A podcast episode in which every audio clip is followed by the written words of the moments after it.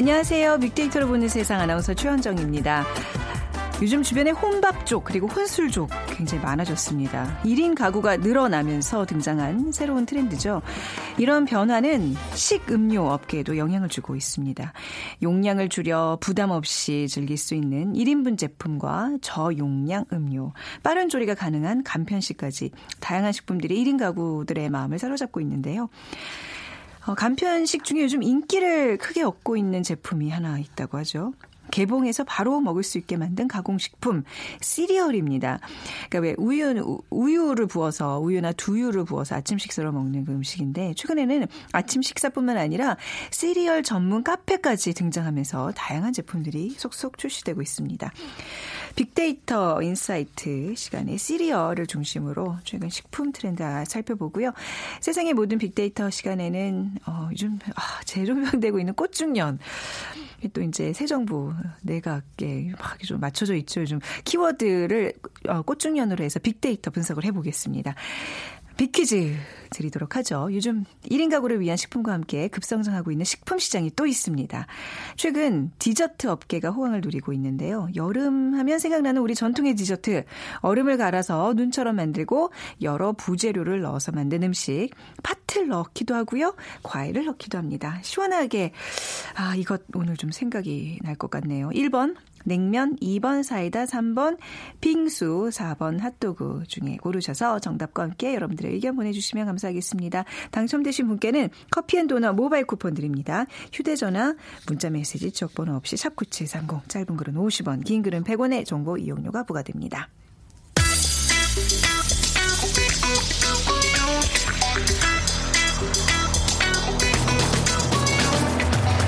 오늘 여러분이 궁금한 모든 이슈를 알아보는 세상의 모든 빅데이터. 다음 소프트 최재원 이사가 분석해드립니다. 네, 다음 소프트 최재원 이사 나오셨어요. 안녕하세요. 네, 안녕하세요. 오늘 꽃중년 본인께서 선택하신 주제인가요? 저도 자신 있게. 사실 공감하기도 하고요. 또 네. 다양한 뉴스에서도 많이 나오고 있는 그쵸. 주제죠. 요즘 워낙 또 뭐 얼굴 패권 주인에 네. 뭐 외모 지상 주인.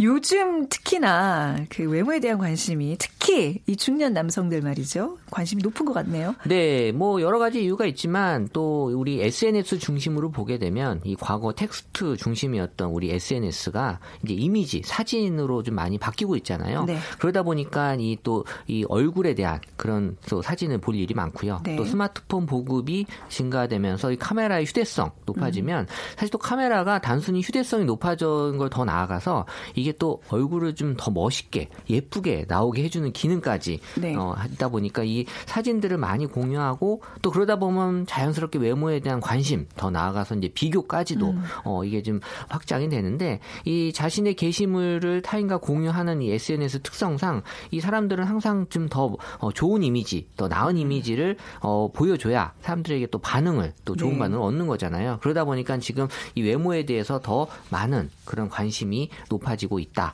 사실 뭐 옛 기록에 의하면 이 조선시대 관직을 오르는 사람을 평가하는 기준도 이 뭐 저보다 잘 아시겠지만 신언서판이라고 네. 해요. 이 신이 이제 몸신자라서 굳이 뭐 얼굴만은 보진 않겠지만 그래도 어떤 생김새, 또 말하는 거, 쓰는 거, 판단하는 네. 것 중에 이 생김새를 좀 더 중요하게 보는 그런 측면이 분명히 예전부터 있었다라는 거고요. 예전의 기록에도 보면 뭐 누가 어떻게 생겼는지에 대한 기록들이 굉장히 많아요. 그렇다고요. 그러니까 뭐 예전에 뭐 조광조 같은 경우에는 꽃미남, 꽃중년. 그래서 그 본인도 자기 얼굴을 어떻게 뭐 청동골 같은 데 봤겠죠. 보면서 나르시즘에 빠졌다는 얘기도 있고 그렇더라고요. 그러니까 뭐 네. 그중에 또 그 이유 중에 하나 자기관리를 잘하는 그렇죠. 사람이 그래도 또 맞습니다. 이게 좀 보여지는 게 더 좋지 않겠냐라는 측면이 있겠죠. 갑자기 그 네. 얘기하시니까 남자들 특히 한 40대 중년에 접어들면 자기 인생의 모든 게 얼굴에 나타나잖아요. 그 얼굴에 책임을 져야 되는 거예요. 어떻게 보면. 그 본인도 네. 그걸 느끼기 때문에 네. 이제 그렇게 실천에 옮기지 않나라고 그쵸. 생각을 해요. 최재원 이사님은 항상 밝고 명랑하게 사신 것 저는 같아요. 저는 그걸 누구보다도 좀 더 많이 느끼고 있기 때문에 네. 그렇게 열심히 노력을 하죠. 네. 네. 지금 얼굴 보면 한 30대 초반에 그 발랄함이 있으세요. 네.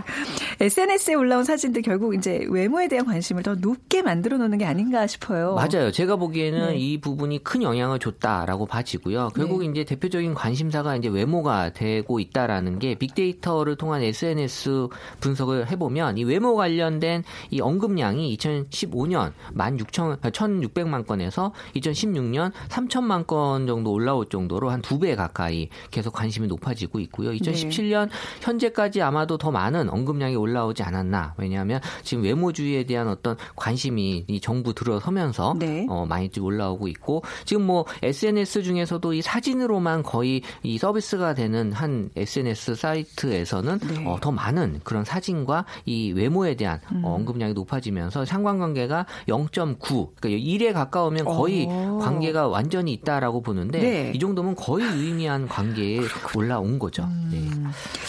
빅데이터로 통해서 바라보는 2017. 사실 외모주의라는 거는 그동안 어떤 형태로든 있었어요. 그런데 올해는 어떤 특징이 좀 보여지나요? 우리가 뭐 중년을 뭐 얼마 전에도 다루기도 했었고요. 뭐 새롭게 재조명되는 이 꽃중년으로 저는 이번에 바라보고 있는 게 이번에 2017년 문재인 정부 대통령 들어서면서 이 외모주의가 다시 재조명이 되고 있는 거죠. 진짜 이번에 뭐 딱히 이제 누구라고 거론은 안 하겠습니다만. 그럴 필요가 없죠. 지금은. 네, 괜히 좀 논란이 있으니까 그건 또 이제 굉장히 주관적인 거잖아요. 근데 제가 보기에는 어쩜 다들 요즘 TV 뉴스를 가정에서 이제 청취하다 보면 시청하다 보면 부부간에 싸움이 난대요. 그 괜히 이제 부인들이 보면서 남편한테 시비 거는 거죠. 나이가 비슷한데 왜 당신은 이렇게 생겼어라든지. 그렇죠. 그 미국의 그 온라인 매체에서 전 세계 199개 나라의 대통령을 외모를 갖고 순위를 얼마 전에 매겼어요. 그런 것도 해요? 네. 근데 이제 문재인 대통령이 당당히 7위에 올라왔고요. 그러니까 뭐 1위가 이제 캐나다, 그리고 2위가 이제 부탄 대통령이었는데. 그래서 그분들 얼굴을 제일 몰라서요. 캐나다는 제가 인정해요. 뭐 부탄도 뭐 나라 자체가 워낙 행복한 나라이기 때문에 그 얼굴이 묻어났고요. 근데 제가 이제 중요하게 봤던 건 일본, 북한, 중국이 다 많이 밑에 있더라라는 측면에서 어쨌든 외국에서 평가한 거지만 이렇게 높게 평가했다라는 건. 동북아시아에서는 1등이에요. 아니 1등이에요. 그래서 정말 이게 우리가 생각하는 거 이상으로 또 세계에서는 바라보고 있구나. 물론 뭐 그렇게 큰 매체는 아니지만 어쨌든 이런 게 지금 이슈가 지금 최근에 되고 있고. 외모만큼이나 이제 많은 또 일들을 하셔야죠. 물론 사실 그런 일이, 최근에 너무 얼굴 얘기만 하는 것 같아서 좀 안타까워요. 그런 일이 지금 어느 정도 잘 되니까 얼굴도 보여지지 않나라고 저는 해석이 되고 또 이 새로 등장한 단어로 그래서 이제 얼굴 패권이라는 얘기가 이제 나타나면서 지금은 이제 이걸 통해서 또 많은 분들이 뭐 복지가 결국 얼굴 복지구나라는 증세 없는 복지를 보고 있다는 그런 얘기도 있고. 안구 복지, 또 청와대 F4 등의 신조어들. 그러니까 아직은 긍정적인 측면에서 잘 봐주고 있는 것 같고요. 그래서 이제 이분들의 그 꽃중년, 뭐 미중년 같은 그 중년들의 매력이 여기서 이제 충분히 느껴지고 있었다. 그래서 꽃중년은 뭐 예전부터 언급량이 계속해서 증가되고 있었지만 2017년이 2016년 지금까지의 언급량보다도 훨씬 더 높게 한 해 언급량보다 높게 올라오고 있었고요. 지금 우리가 꽃중년을 우리 포털 사이트에서 이렇게 치면 연관어 1위가 대통령 바지로 올라옵니다. 얼마 전에 이 문 대통령이 짧은 바지를 입으면서 이슈가 좀 됐어서 그래서 정말 이게 그 패션에 최근 패션을 지금 받아들이고 있구나라고 짧은 바지에 대한 얘기들. 그래서 많은 남성분들이 지금 바지를 다시 이제 접어야 될지 아니면 수선 막혀야 될지 고민들 많이 하고 계신다고 하고요. 지금 꽃중년의 그 재발견이 어떻게 보면 이제 더 나아가서 지금 이제 미노년까지 그러니까 아름다울 미자를 써서 또 꽃미년, 꽃노년 이런 식으로 지금 더 확대되고 있습니다. 우리가 지난해였나요? 그 이제 뭐 이거는 좀 방송 적합 언어는 아니지만 방송에서 계속 쓰기 때문에 꼰대 뭐 그렇죠. 그 중년 뭐 이런 얘기들을 했는데 이제 그 이미지들을 좀 많이 벗어나고 있는 것 같아요. 저는 그게 필요하다고 보죠. 좋은 현상이죠. 나쁜 어떤 중년의 이미지가 사라지는 거고. 중년의 정의도 이제 좀 새롭게 내릴 필요가 있겠다는 생각이 드네요. 그렇죠. 우리가 이제 인간의 그 인생을 놓고 보면 뭐 청년, 장년, 중년, 노년 뭐 이렇게 이제 굳이 나눈다고 하는데 이 중년을 보통 일반적으로 그럼 몇 세부터 몇 세야라고 할 때 보통 40세에서 65세 정도로 이제 통칭은 하는데 굉장히 폭이 넓네요. 근데 이제 100세 인생을 바라보기 때문에 저는 이게 더 넓어져야 된다고 봐요. 그러니까 30대 후반부터 어떻게 보면 이제 60대 후반까지를 더 이제 중년으로 묶어놓고 가는 게 맞지 않을까. 그래서 이제 우리가 중년이 준비된 청춘의 시작이다라고 네. 할 정도로 예전의 중년하고는 다른 느낌. 그러니까 지나간 청춘은 뭐 싱그럽고 풋풋하긴 했지만 그래도 서툴렀다면 지금의 완전 새롭게 시작되는 청춘은 준비가 된. 그래서 과거의 실패와 상처를 얼룩진 청춘이 연습이었다면 이제 관록이 붙은 네. 중년의 청춘은 제대로 즐겨보자. 이거 뭐 제가 적은 거 아니니까요. 네. 뭐 너무 그대로 그런 쪽으로 보시면 안 되고. 아니요, 전 좋아요. 관록이 그렇죠. 붙은 중년의 그렇죠. 청춘이라는 표현이 참 좋네요. 네, 네. 뭐 경제적 여유가 있어서가 아니라 네. 어떤 그 현상에 대한 통찰력과 다양한 인생 경험을 좋게 받아들이고 있다. 그러니까 뭐 젊은 생각을 가지고 있으면 그게 또 청춘이기 때문에 결국엔 이제 소통인데 네. 옛말에 이런 말이 있잖아요. 나이가 들면 입을 닫고 지갑을 열라는 말이 네. 있는 게 왜냐하면 이제 나이 들면 이제 잔소리밖에 많이 안 하시니까 입을 열지 말라는 의미인데 그게 이제 소통을 안 해서 그랬거든요. 근데 지금 나이 드신 장년 분들 뭐 중년 노년분들 다 보면 SNS 이제 많이 하세요. 예. 결국에는 소통이란 능력을 갖고 계시기 때문에 이제는 이제 지갑만 굳이 안 열어도 네. 입을 열어도 될 정도로 지금은 이제 예전에 귀를 닫아버렸다면 지금은 네. 이제 귀를 열고 네. 자기도 할 말하지만 또 다른 사람의 말을 듣는 그런 네. 중년이 됐다는 거죠. 예전에 이 소통이라 그러면 이제 장년층들은 혼자 계속 내가 옛날에 좀 얘기를 많이 하시는 경향이 있고 이제 그 아랫 사람들은 손모아 경청하는. 근데 이제는 확실히 어떤 회식이나 뭐 직장 내에서도 보면 그런 문화는 아닌 것 같아요. 그럼요. 네. 예, 본인들이 알거든요. 높은 자리구나. 네. 네, 말수가 좀 줄어드는 게 또 이제 미덕이라는 거. 그래서 이제 꽃중년 열풍이 불고 있습니다. 요즘 어떤 변화가 그래서 나타나고 있는 거예요? 단순히 이제 뭐 말로만 뭐 신조어들 많이 안다 그래서 꽃중년이 되는 건 아니잖아요. 네. 결국엔 이제 보여지는 패션이 좀 중요한 요소로 타겟이 되고 있는데 그래서 이번에 그 어버이날을 맞이해서 한 백화점 조사에 의하면 어버이날 선물이 패션 선물이 다른 해에 비해서 25%나 증가했다고 해요. 네. 예전에 어버이날 하면 뭐 건강 뭐 식품 위주로 많이 건강 상품으로 갔다가 지금 이제 물어보잖아요. 뭐 필요하세요? 그러면 네. 뭐 옷을 이제 사달라고 하는 부모님들이 많이 늘어났다라는 거죠. 뭐 또 지금의 어떤 중년들은 예전에 그 40 예전에 뉴포티 네. 예전에 20대를 X세대로 좀 보냈던 그런 분들이 많다 보니까 이런 것들을 쉽게 받아들일 수 있는 여건이 되고요.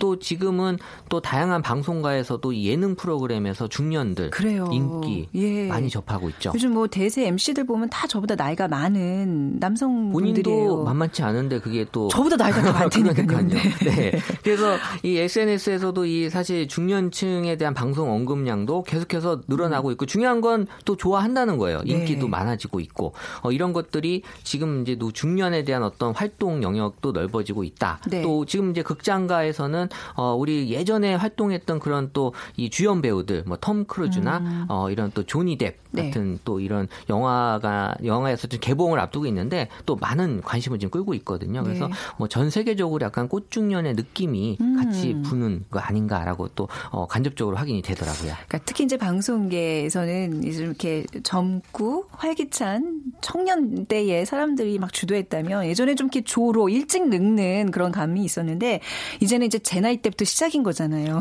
그럼요. 지금 이제 바로 하셔야 돼요. 예, 준비하셔야 돼요. 예, 준비하고 예. 항상 준비하고 네. 있습니다. 근데 지금 저희가 너무 신나게 이제 외모, 꽃중년 얘기를 하고 있지만 이게 항상 긍정적인 측면만 있는 건 아니에요. 그렇죠? 그럼요. 네. 이거는 뭐 지금 좋게 해석을 한 거고요. 네. 어떻게 보면 꽃중년 열풍이 패션, 뷰티 다양한 방면에서의 하나의 트렌드로 지금 나타나고 있다라는 거지 이 외모주의가 사실 좋은 건 아니잖아요. 네. 빅데이터를 통해서도 봤을 때 이 외모 관련돼서는 상위 연관어로 차별이라는 게 분명히 나와요. 그러니까 외모로 인해서 차별을 받는 사람이 네. 분명히 생기면 안 되는 거고요. 또 이걸로 인해서 스트레스를 받거나 걱정을 하는 네. 이런 연관어들이 보여지고 있다는 건 또 상대적으로 이게 좀 잘못된 측면으로 해석될 부분이 좀 분명히 있구나라는 걸 좀 확인해봐야 되고 지금 이제 외모 차별을 좀 완화하기 위한 이런 노력들을 또 많이 좀 해야 될 필요가 있다라고 봅니다. 그래서 2017년이 좀 외모주의 트렌드로 얼굴 패권주의로 좀 가고 있는 게 네. 사실은 이제 긍정적인 측면보다는 이제 부정적으로 걱정하시는 분들이 분명히 좀 많이 있어서 네. 이런 분들에게 불편함을 주면 안 된다라는 게 분명히 우리가 다시 봐야 될 부분이고요. 그러니까 외모 관리는 어떻게 보면 이제 능력을 보여주는 것보다는 이제 본인의 어떤 노력이기 때문에 이런 것들이 어떤 성공하고 비례가 간다라는 거를 너무 그렇게 끌고 갈 필요는 없지 않을까. 네. 그래서 결국은 이제 외모는 이제 중립적인 입장에서 중요한 요소인 거지 이거에 어떤 너무 치우친 그런 해석은 좀 자제할 필요가 있을 것 같아요. 네. 살아온 인생이 얼굴에 그대로 나타나는 이제 40, 50대부터는 그만큼 내 생활을 더 잘해야 된다는 다짐을 하는 그런 시기잖아요. 네. 그리고 아까 말씀하셨다시피 정말 그 관록, 그죠? 지혜, 배려, 포용을 다 이렇게 너그럽게 할 줄 아는 그런 사람이 돼야 그렇죠. 멋진 꽃중년이 아닌가요? 대통합 아닙니까? 뭐 이런 것들 다 안고 가야 되는 거죠. 네. 배 식스팩 없어도 됩니다. 아, 그럼요. 예, 원팩도 문제 없습니다. 네. 멋진 중년이 어떤 것들인지에 대해서 조금 더 깊게 생각해보는 시간 한번 좀 가져보시기 바랍니다. 자, 오늘 꽃중년에 대한 이야기 다음 소프트 최재원 이사와 함께 나눠봤습니다. 감사합니다. 네, 감사합니다.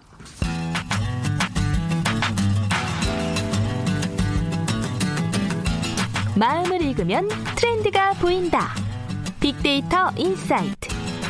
타파크로스 김용학 대표가 분석해드립니다. 네, 타파크로스의 김용학 대표 나오셨습니다. 안녕하세요. 안녕하세요. 예, 우리가 앞서서 그 꽃중년, 뭐 최근 불고 있는 얼굴 패권주의 얘기했는데 저희 빅데이터로 보는 세상도 사실 이게 딱 어떤 보이는 라디오였다면 얼굴 패권주의로는 뭐 단연 탑이 아닐까 싶어요. 아유, 감사합니다. 이거 너무 황송한 말씀을 주셔서. 안 보이니까 그냥 막 이렇게. 그러시군요. 우리 김용학 대표님 빅퀴즈 부탁드릴게요. 네, 더운 날씨가 되면 생각나는 우리의 전통 디저트가 있는데요. 얼음을 갈아 눈처럼 만들고 여러 부재료를 넣어서 만든 음식입니다. 팥을 넣기도 하고요. 과일을 넣기도 하는데요. 시원하게 이것. 오늘 생각이 굉장히 많이 나는 것이죠. 네. 무엇일까요? 1번 냉면, 2번 사이다, 3번 빙수, 4번 핫도그입니다. 네. 자, 휴대전화, 문자메시지 지역번호 없이 샵 9730으로 보내주시면 됩니다. 짧은 글 50원, 긴 글은 100원의 정보 이용료가 부과됩니다. 자, 오늘 대표님과 나눌 대화는 주제는 시리얼이에요. 굉장히 생소해요. 우선 시리얼을 우리는 이제 뭐 젊은 사람들은 많이 찾지만 좀 어르신들은 시리얼이 뭐요 하시는 분들 계실 거예요. 네. 뭔지 좀 설명부터 부탁드립니다. 시리얼이 곡물로 만든 음식인데 주로 우유 같은 데 타서 아침 대용으로 많이 먹잖아요. 네. 인류가 곡물을 아침 식사로 사용한 역사가 어느 정도 되는지 혹시 아세요?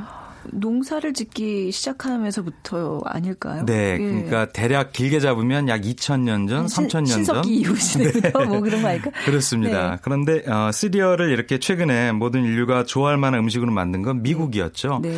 이 시리얼 시장의 약 80%는 국제적으로 굉장히 유명한 4개의 회사가 차지를 하고 있는데요. 아, 그래요? 네. 와. 어르신들은 우유에 이 곡물로 만든 이런 것들을 타서 먹는 게 익숙하지 않으실 수도 있지만 1990년대 학창 시절을 보냈던 분들은 굉장히 익숙한 음식입니다. 왜냐하면 학교에 자율학습 일찍 등교하거나 뭐 이런 학원을 가거나 그래서 아침밥을 챙겨주기 어려운 가정에서는 시리얼을 가지고 간단하게 식사 대용으로 먹으면서 학창 시절을 보냈던 기억들이 있으실 거예요. 그런데 부모 입장에서는 그때도 무슨 과자에다 우유를 말아 먹어 이게 약간 좀 자녀에게 주기 꺼냈. 했던 분들이 많아요. 그렇습니다. 그러니까 가장 대표적인 가정 간편식인데 영양분도 충분하지만 우리나라 식문화하고는 굉장히 좀 거리가 있어서 저게 과연 끼니가 될까 이렇게 걱정하셨죠. 근데 최근에는 이런 시리얼이 카페나 바의 형태로 소비자들의 인기를 끌고 있어서 이것도 또 새로운 트렌드가 아닌가 싶어서 오늘 말씀을 드리려고 합니다. 그러니까 그냥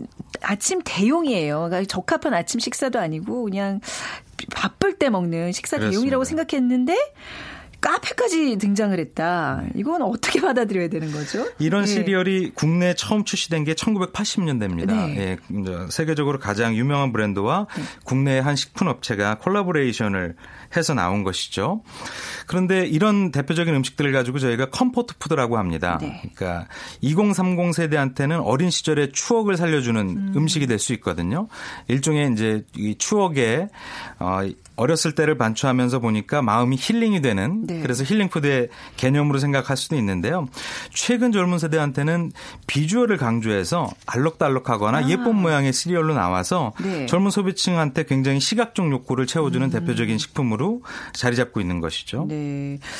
맞아. 예전에는 그 뭐 초코맛도 있고 막 무지개 색깔 사실 그냥 과자로 사서 많이 먹었지 그렇습니다. 식사로 먹지는 않았던 기억이 있었는데 시리얼과 관련해서 SNS에서는 요즘 어떤 얘기들이 또 나오고 있어요? 네, 지난 1년간 시리얼과 관련된 연관어 분석을 해보니까요. 가장 처음 나오는 것이 아침입니다. 네. 그러니까 시리얼을 먹는 시점을 보니까 아침, 저녁, 점심 순으로 나와요. 저녁이 있다는 것도 네, 특이한데요? 네, 저도 그게 굉장히 특이했는데요. 네. 최근에 여러 1인 가구들 이제 네. 증가하고 있는 1인 가구들이 집에 와서 간단히 무언가를 먹는다라는 개념에서 시리얼을 선택하는 수가 굉장히 네. 많이 늘어나고 있는 것이죠. 그리고 같이 먹는 식품 중에서는 우유가 많이 나오고 있고요. 네.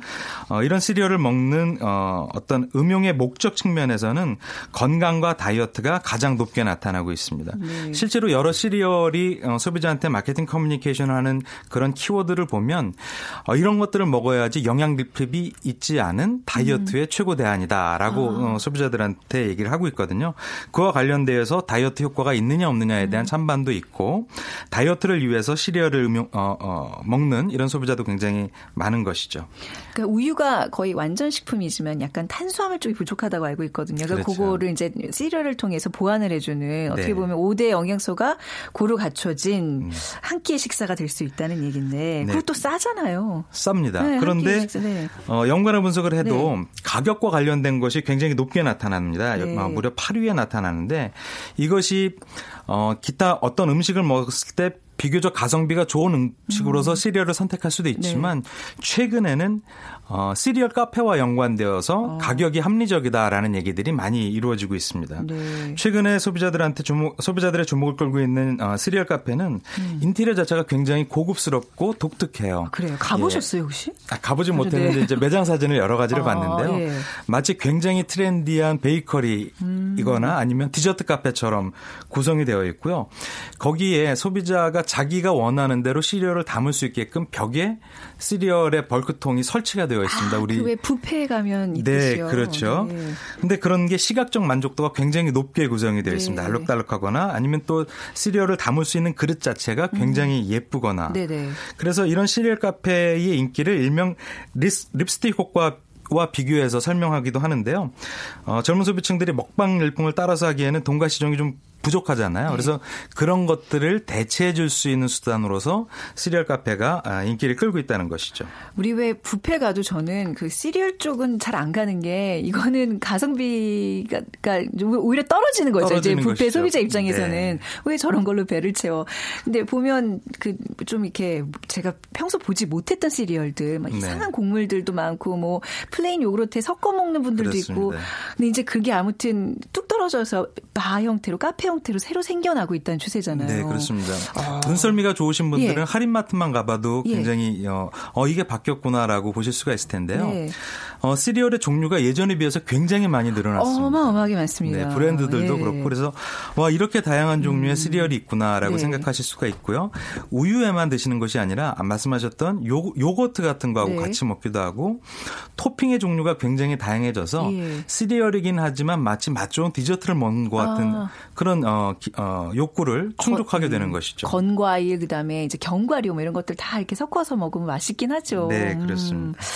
그렇군요. 근데 시리얼 소비 트렌드와 관련해서 식품 업계에서도 굉장히 좀 뜨겁게 반응을 하고 있겠네요. 네, 네. 이 시리얼 관련된 매출의 변화 추이를 살펴보니까 2012년에는 약 2,600억 정도가 연간 매출이었는데 네. 2013년, 14년에는 한 3%, 5%씩 감소하는 추세를 보였어요. 네. 그러니까 그만큼 시리얼에 대한 인기가 예전같이 못해졌는데 네. 최근 몇 년간은 이런 부분이 다시 재생성하는 그런 기조를 보이고 있는 것이죠.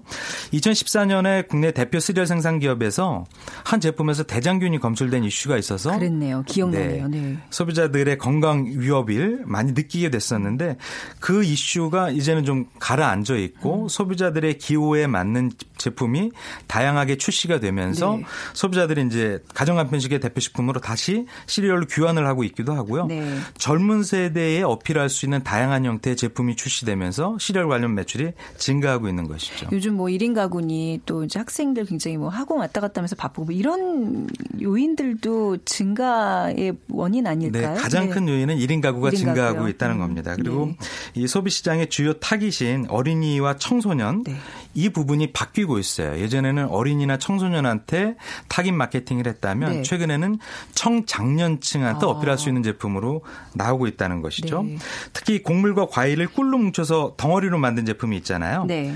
이런 것 같은 경우 대표적인 성인을 타깃으로 한 시리얼 상품이라고 볼 수가 있는 것이고요. 알록달록한 시리얼 같은 경우는 과거의 시리얼로 학창시절을 보냈던 분들의 추억을 자극하는 네. 그런 소비자 향수를 자극하는 그리고 키덜트 트렌드에 맞는 제품으로 어필을 하고 있는 것이죠. 요즘은 뭐 통곡물이라든지 뭐 슈퍼곡물들 좀 이렇게 비싼 재료들로 저당해서 네. 어른들 입맛에 좀 맞춰서 많이 나오고 있는데 저희는 이렇게 뭐 우유에 타먹기도 하지만 그냥 그거 자체가 막 안주로도 많이 먹고 그러거든요. 네, 저도 간식거리로 많이 먹습니다. 네. 실제 그 상품 매출에도 어떤 변화가 좀 나타나고 있다면서요? 네, 한 대형마트의 매출을 보니까 전년 동기간 대비 약 29.7% 이상 성장을 했고요. 이거와 관련된 대용품이라고 볼 수 있는 빵이나 라면 매출 같은 경우가 빵 같은 경우는 약 7%, 라면 같은 경우는 약 17%가 감소한 것과는 달리 네. 시리얼 매출은 오히려 크게 증가하고 있어서 소비자들의 선택권이 옮겨가고 있는 것이 뚜렷이 드러나고 있는 거죠. 가장 큰 이유가 간편하게 식사를 즐기고 싶고 그러면서도 불구하고 필수 영양분은 섭취하고 싶고 네. 그리고 이제 또 여름이 되고 그러니까 다이어트 효과를 봤으면 좋겠거든요. 네. 이런 소비자 욕구가 이런 선택을 가능하게 만드는 것이죠. 다이어트 때문에 드시는 분들 꽤 많던데 네. 여기 함정이 있어요. 그 뒤에 이제 성분 표시 보시면 당 함량이 엄청 많은 시리얼들이 많거든요. 네. 거기에다가 뭐 이제 지방 다 있는 우유 섞어 드시면 이게 칼로리가 만만치가 않아요. 그래서 그 뒤에 좀 잘 살펴서 보시면 제가 살이 빠지지 않는 이유가 거기 있습니다. 그거를 조금 드셔야 되는데 또 이렇게 막 한 대야급의 어떤 그 큰 그릇에다 드시잖아요. 양은 그렇죠? 많게 먹지 않는데 네. 제가 그 당 체크를 하지 않아서 거기다가 꿀을 조금 넣어서 먹으면 굉장히 맛있거든요. 아니에요. 거기다 막 온갖 네. 그 건과일도 이렇게 뿌려 드시는데 네, 건과일도 그냥 말리는 게 아니라 또 이제 백설탕에 이렇게 절여서 말리는 네. 경우가 많거든요. 그런 거 네. 한번 체크해 보세요. 저는 그런 거 약간 민감해가지고요. 네. 다 뒤 보고 그러니까 막 맛있는 종류들 좀 건강식 조금 단 거 이렇게 섞어서 먹고 뭐 이러거든요. 네네. 네. 굉장히 중요한 정보를 주셨네요. 근데 이런 시리얼 같은 거를 이제 한 끼 식사로 하기에는 아직 우리 식문화가 아까 다르다는 말씀하셨는데 좀 허기진다는 생각 안 드세요? 맞습니다. 네네. 그래서 시리얼 네. 제품이 이렇게 꼭 우유나 요거트하고 같이 먹는 것이 아니라 네. 시리얼 치킨이라고 혹시 들어보셨나요? 시리얼 치킨이요? 네, 그러니까 조리를 하는 식품들의 원재료를 네. 시리얼로 만드는 제품들이 굉장히 많이 나오고요. 겉에 바삭바삭한 거를 네, 시리얼. 그렇습니다. 그러니까 식감이 굉장히 좋은 맛있겠네요, 것이죠. 크런치한 그거. 것들을 네. 좋아하는 이런 소비자들 같은 경우는 시리얼 치킨 같은 것들을 구매해서 드시기도 네. 하죠. 그 애들 왜 주먹밥 비벼줄 때 네. 그 시리얼 몇 개 넣어서 이렇게 바삭바삭하게 하면 그것도 되게 맛있거든요. 그렇죠. 식감을 살릴 수 있다. 좋은 팁입니다. 그래서 네. 이제 최근에 국내에 출시되는 시리얼 상품 같은 경우도 보다 고급화되거나 아니면 네. 다양화되어서 나오고 있고요. 네. 두유나 요거트 외에 뭐 아몬드 밀크나 과일 같은 것들을 토핑해서 먹는 레시피 네. 같은 것도 굉장히 많이 나오고 있고요. 네. 그리고 시리얼 전용 디스펜서 같은 전용 보관 용기가 네. 시리얼의 매출 증가와 같이 아울러서 나가는 거예요. 네. 정말 이것이 필요한 것이 시리얼 드시다 보면 개봉하고 난 다음에 눅눅해지잖아요. 완전 눅눅해지죠. 이런 네. 부분들을 네. 극복할 수 있는 네. 전문 보관 용기가 같이 이제 증가하고 있는 것이죠. 그렇죠. 요즘 그런 거 이쁜 거 많아서 부엌에 딱 올려놓으면 약간 디스플레이 효과도 맞습니다. 있더라고요. 앞으로 정말 이 식품 시장이 이렇게 매번 이 빅데이터 인사이트 시간을 들어보면 엄청나게 바뀌고 있어요. 네. 앞으로는 좀 어떨까요? 이 시리얼과 관련해서는. 네. 주 소비 계층인 1인 가구가 크게 증가하기 때문에 네. 당연히 식품의 어떤 생산이나 유통 과정도 바뀌는 건데요. 특히 가성비라든지 아니면 취향 소비 같은 맥락에서 시리얼이 양쪽의 기호를 다 맞출 수 있는 형태로 출시가 되고 있는 것 같고요. 소비자 입장에서는 비교적 저렴한 가격에 효과가 좋은 상품을 시각적 만족과 미식의 트렌드에 맞춰서 구매할 수 있으니까 네. 만족도가 굉장히 높아지게 될 것 같습니다. 그리고 모디슈머라고 할 수 있는 트렌드, 네. 즉 소비자가 다양한 상품과 결합해서 네. 스스로의 상품을 만들어내는 이런 트렌드와 맞물려서 시리얼은 앞서 시리얼은 앞으로도 굉장히 소비자의 선택을 잘 받을 수 있는 이런 상품으로 확장이 될 것 같습니다. 요즘같이 더울 때 냉면, 빙수 뭐 이런 거와 더불어서 그냥 시원하게 한 그릇 먹기에도 참 좋은 음식인 것 같아요. 네. 자, 오늘 시리얼과 관련된 이야기 타파크로스의 김용학 대표와 함께했습니다. 감사합니다. 감사합니다. 자, 오늘 정답 3번 빙수였습니다. 빅퀴즈 잘 맞춰주신 분들 중에 두 분 저희가 골라봤는데요. 0279님, 저희 엄마는 연유를 얼리셔서 손으로 직접 갈아서 팥고물과 인절미 떡을 올려서 여름날 해주셨습니다. 달고 맛있었던 기억입니다. 해주셨고요. 2101님, 여름엔 팥빙수와 수박을 끼고 살았는데 저는 여고 시절 학교 앞에서 사 먹었던 빙수의 팥 그리고 우유만 살짝 부어준 그 빙수 맛이 그립습니다 하셨어요. 자, 두 분께 커피앤도넛 모바일 쿠폰 드리고요. 오늘 시간 마무리하겠습니다. 지금까지 아나운서 최원정이었어요. 고맙습니다.